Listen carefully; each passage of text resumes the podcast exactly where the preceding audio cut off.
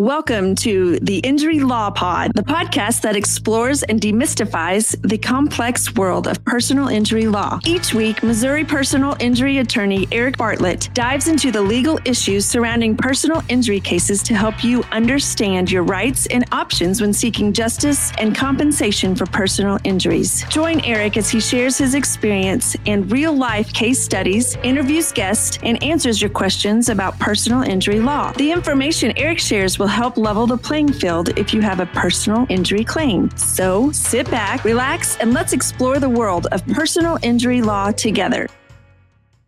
Hello again, and welcome back to another episode of the Injury Law Pod. I am your host, Eric Bartlett, 27 year personal injury lawyer. And on this podcast, we have one mission that's to deny insurance companies their ultimate goal of making a profit at the expense of injured people. I often refer to as in, refer to insurance companies as Dr. Evil from the Austin Powers movie. They really do have one motive, and that is to make money, to pay as little as they have to on claims. That's why I have a job. So, welcome. We're currently in our series Work Comp 101 and we went over a general uh, outline of the work comp system. Again, I am talking about Missouri work comp. So if you are not in Missouri and you're hearing this, you may want to check your specific state work comp laws and probably talk to a work comp lawyer in your state. Uh, but I'm giving a general overview of the work comp system, the things to watch out for, uh, the traps hopefully you can avoid, and just to give you more information generally on how it all works.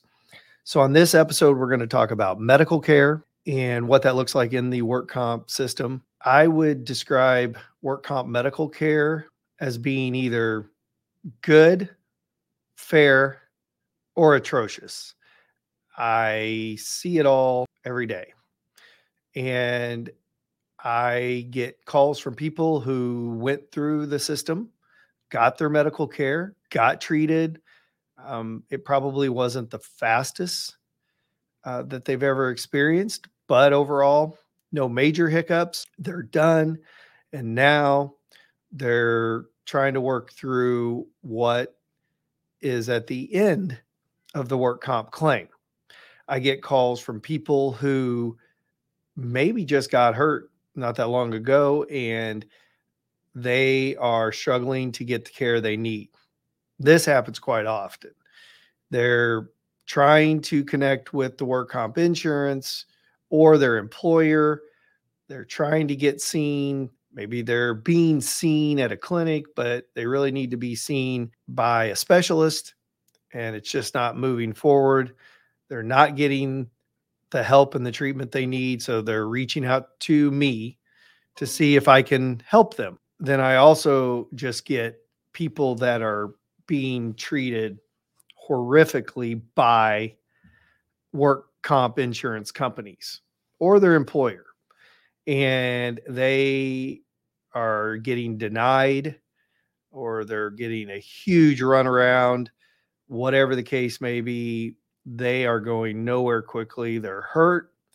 They're in pain. They're having difficulty working, but yet their employer wants them to be at work or is threatening to fire them if they don't show up. But meanwhile, they've got a work injury and really they shouldn't be working at all. So it really runs the spectrum. And we see some patterns as far as employers and who we can expect maybe is going to treat their injured workers better and who are going to treat their injured workers worse. Uh, but at the end of the day, we have to remember we're dealing with, at, at the end of this, a work comp insurance company. And that's the problem. And, you know, in Missouri, so an employer is legally obligated to provide medical care to an injured worker. And that sounds great, doesn't it? Seems like if you get hurt on the job, that's how it should be. Again, we have an insurance company and they're going to make the decision about whether this injury that a person has was really caused by work. Sometimes it's very evident somebody falls through a roof, for example. Just had this call this week. Somebody falls through a roof, breaks bones, has to be taken away by ambulance. Okay. There's no question that person suffered a work injury. Where it gets harder is when a worker has done the same job for some period of time. They start to have problems, maybe from repetitive motion, and they report it finally to their employer. And at that point, whether it's the employer, whether it's the insurance company, whichever entity decides they're going to make it difficult and they're not just going to get them seen for the complaint. Um, maybe they are going to, maybe at the employer level, they're going to say, well, no, we're not turning that into our work comp. We don't think that's a work comp injury. Well, of course, that's not how it's supposed to go. The employer is supposed to turn it in to their work comp insurance. And then from there, the insurance company can make decisions. Um, but then we also get it where the employer turns it in for the employee. And then at that point, the work comp insurance company says, no, we don't think that's related to your work. So you're going to have to go on your own. And that presents a lot of problems because even though a person might be able to go out and then get treated on their own, even though that could be a problem because if they go into a doctor's office and they tell them, I have an injury, you know, I think it's because I've been doing this same motion in my work all this time. As soon as a doctor hears that, there's a good chance they get nervous and they say, well, this is a work related issue and I can't address it. And really, all that comes down to is if the person has health insurance, the health insurance is not going to pay for something that may be work related. So then you get into this really bad situation where work comp says no, health insurance says no, and meanwhile, you got a hurt person who can't get treated. And the other part of this is even if it moves forward and you can get treatment on your own, if for some reason this leads to having to be off work for some amount of time, if it's not in the work comp system, then there's no other benefits available. So then the person's just off work. Hopefully they've got PTO, sick leave, whatever. And unfortunately, they have to take that for their work injury that should be under work comp, which provides a different set of benefits if you're off work for some amount of time. But anyway, if they don't have any of that, then they're truly just not able to work, not getting any income, and it creates real financial issues for that injured worker and we see it a lot. So you again hope that upon reporting the injury, the condition, whatever it is to the employer, it gets turned into the work comp. Work comp gets you to a medical provider and things get on track. The other part of this is typically speaking, everything work comp does is in a slow, conservative manner. They don't want there, for example, say your shoulder, you've hurt your shoulder, and if you went to your own doctor, they would very likely say, well, you need to see an orthopedic doc. Um, or they might even say, well, let's get an MRI and see what you did in there. Um, now, when you go to a work comp clinic, usually it's, well, it's a sprain and maybe we'll do some physical therapy. Maybe we'll just give it some time and you can go to work and here's some light duty restrictions. And of course, then you present those light duty restrictions to the employer and they give a hard time about, well, great. Now you can't really do much. And this isn't very helpful to us. Um, but back to the original point, which is the work comp doc is going to do everything probably pretty slowly, pretty conservatively. Again, let's take some time, give it some rest. Maybe they get you started in some physical therapy. And then, of course, I see a lot of where people get into physical therapy and it's really just making this situation worse. And it's only after going through the motions, long motions sometimes, does that work comp doc finally say, okay, let's get an MRI.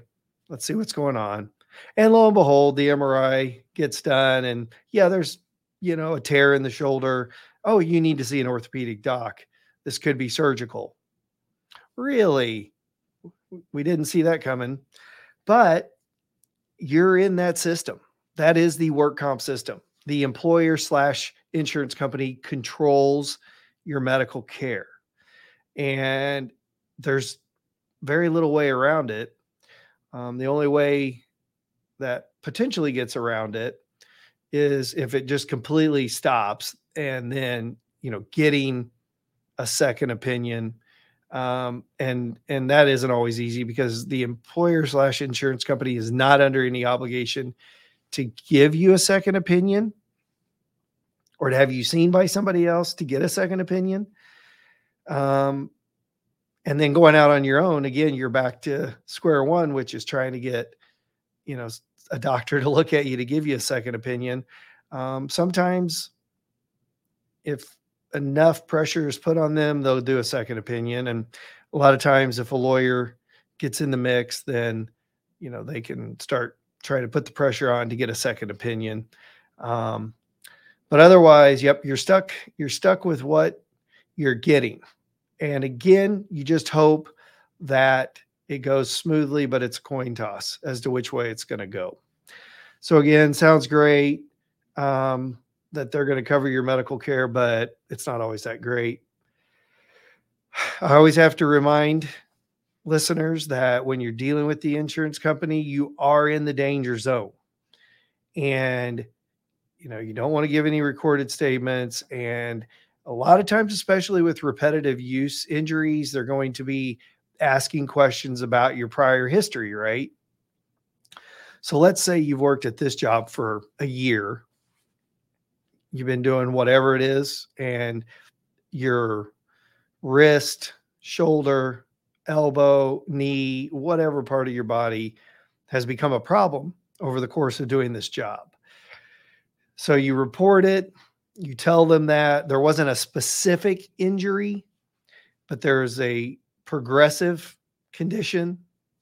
And now they want to ask you, well, okay, so before this job, what did you do? What kind of work were you doing? And before that job, what were you doing?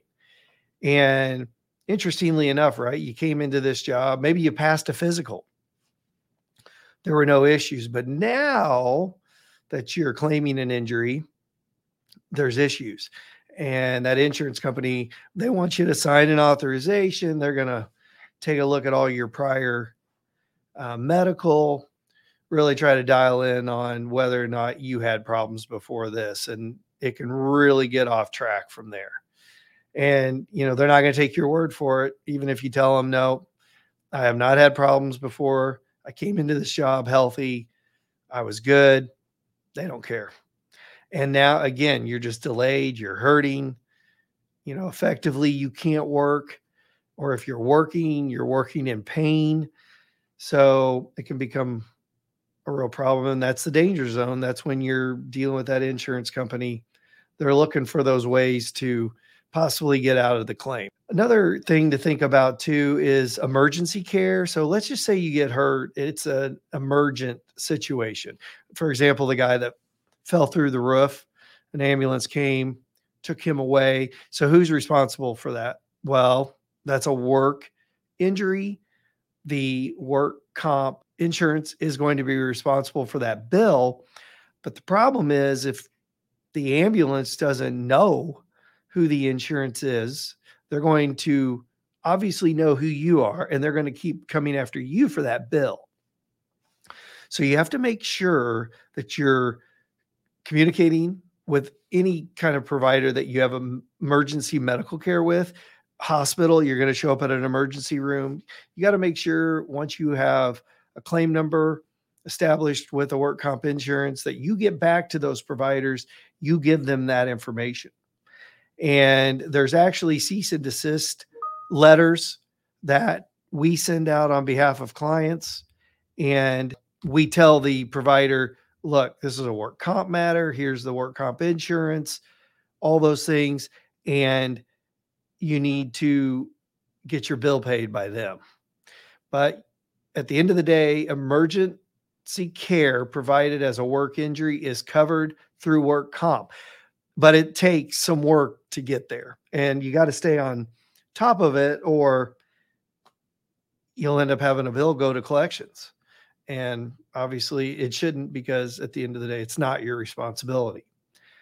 So, the role of the work comp doc if you go to one of the clinics, so basically the first level of care you're generally going to get if it's not a really serious injury, like I just discussed, something emergent, you're going to go to one of these occupational clinics.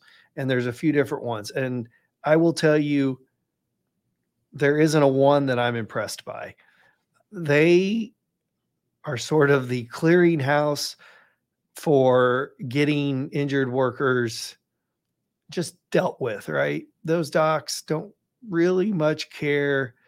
Um, a lot of times they have attitudes towards injured workers. Again, like I just talked about, a lot of times they're going to do very slow, conservative treatment. They're not really going to listen to you and what your concerns are.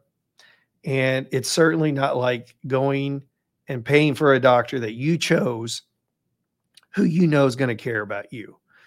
And so it's tough.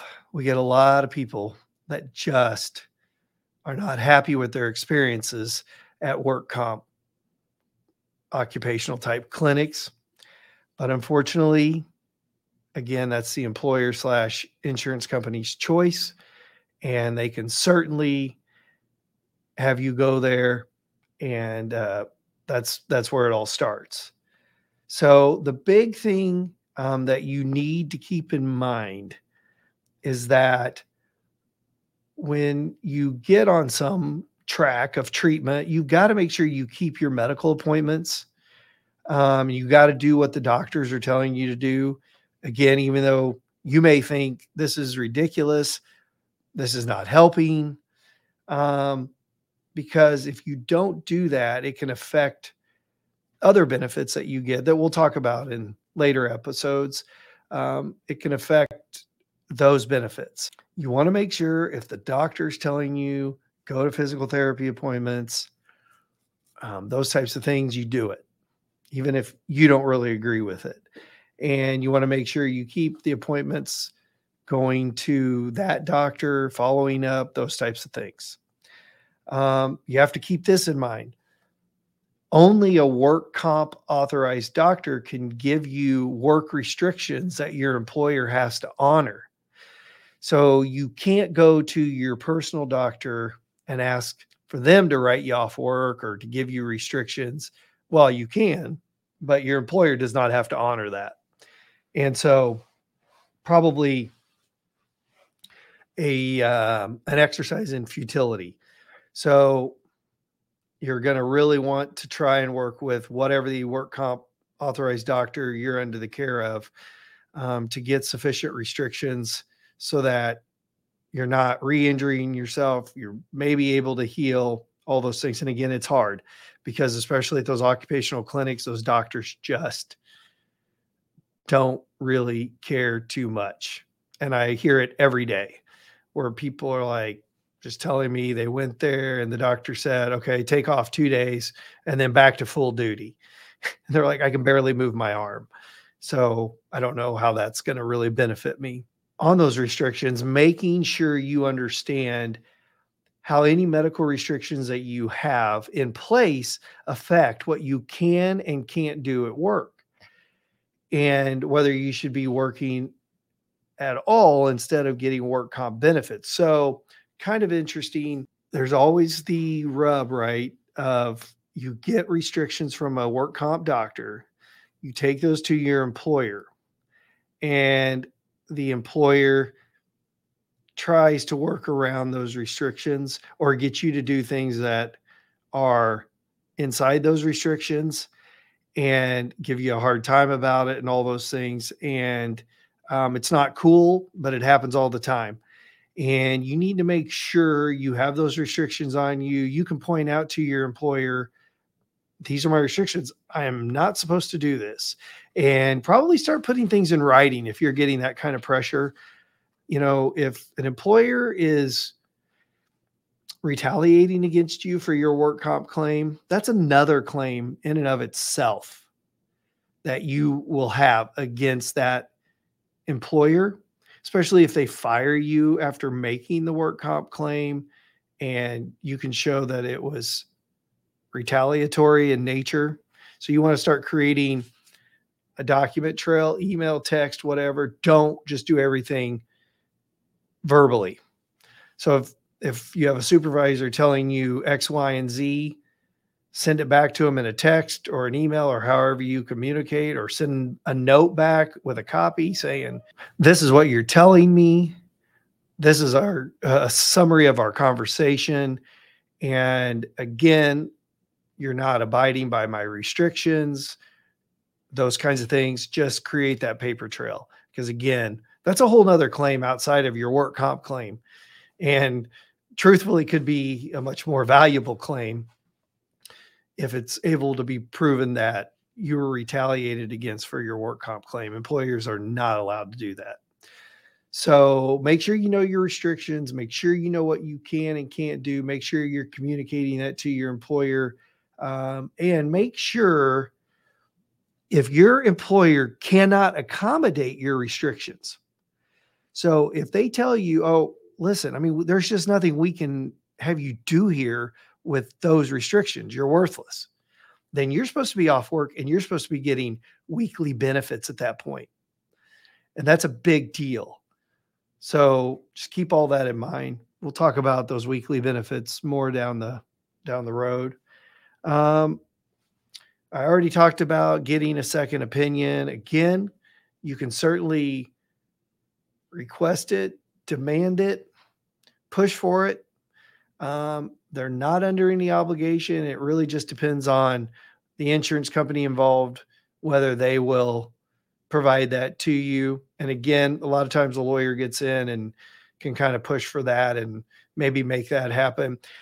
If you can't get anywhere and you're sort of stuck, that's when, if we get involved as work comp lawyers, we get you seen by our doctor who's going to give you an assessment. And if that doctor thinks you need further evaluation, treatment, care, our doctor will put all that in a report. And then that will give us the basis for working towards getting you more care. So that's kind of how that works.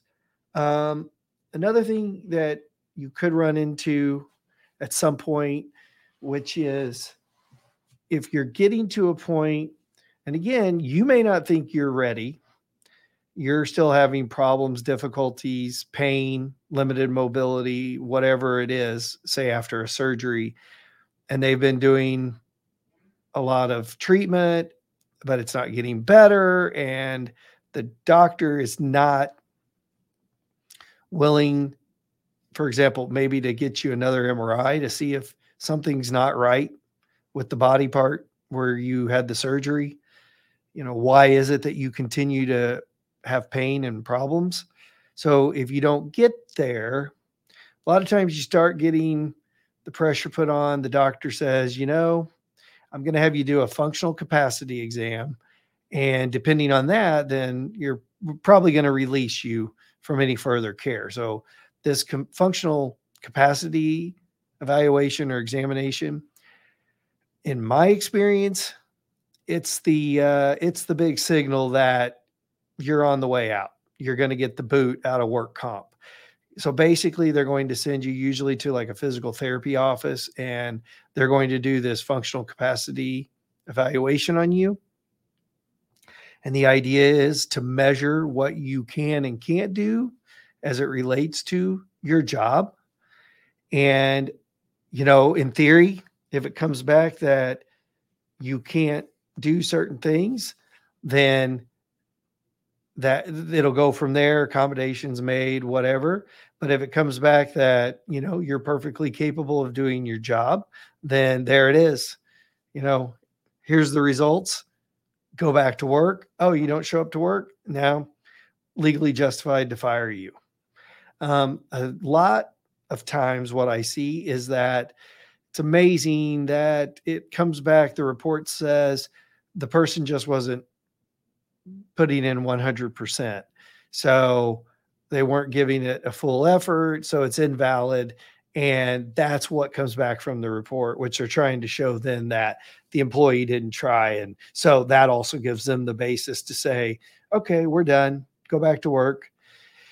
So if you start hearing the old FCE, functional capacity exam or evaluation, the writing's on the wall that um, they're ready to get you out of the work comp system. They're ready to put you in a box and force your hand. And again, probably going to put you in a situation where you're going to get fired from your job. It's really, really cruddy. It happens enough.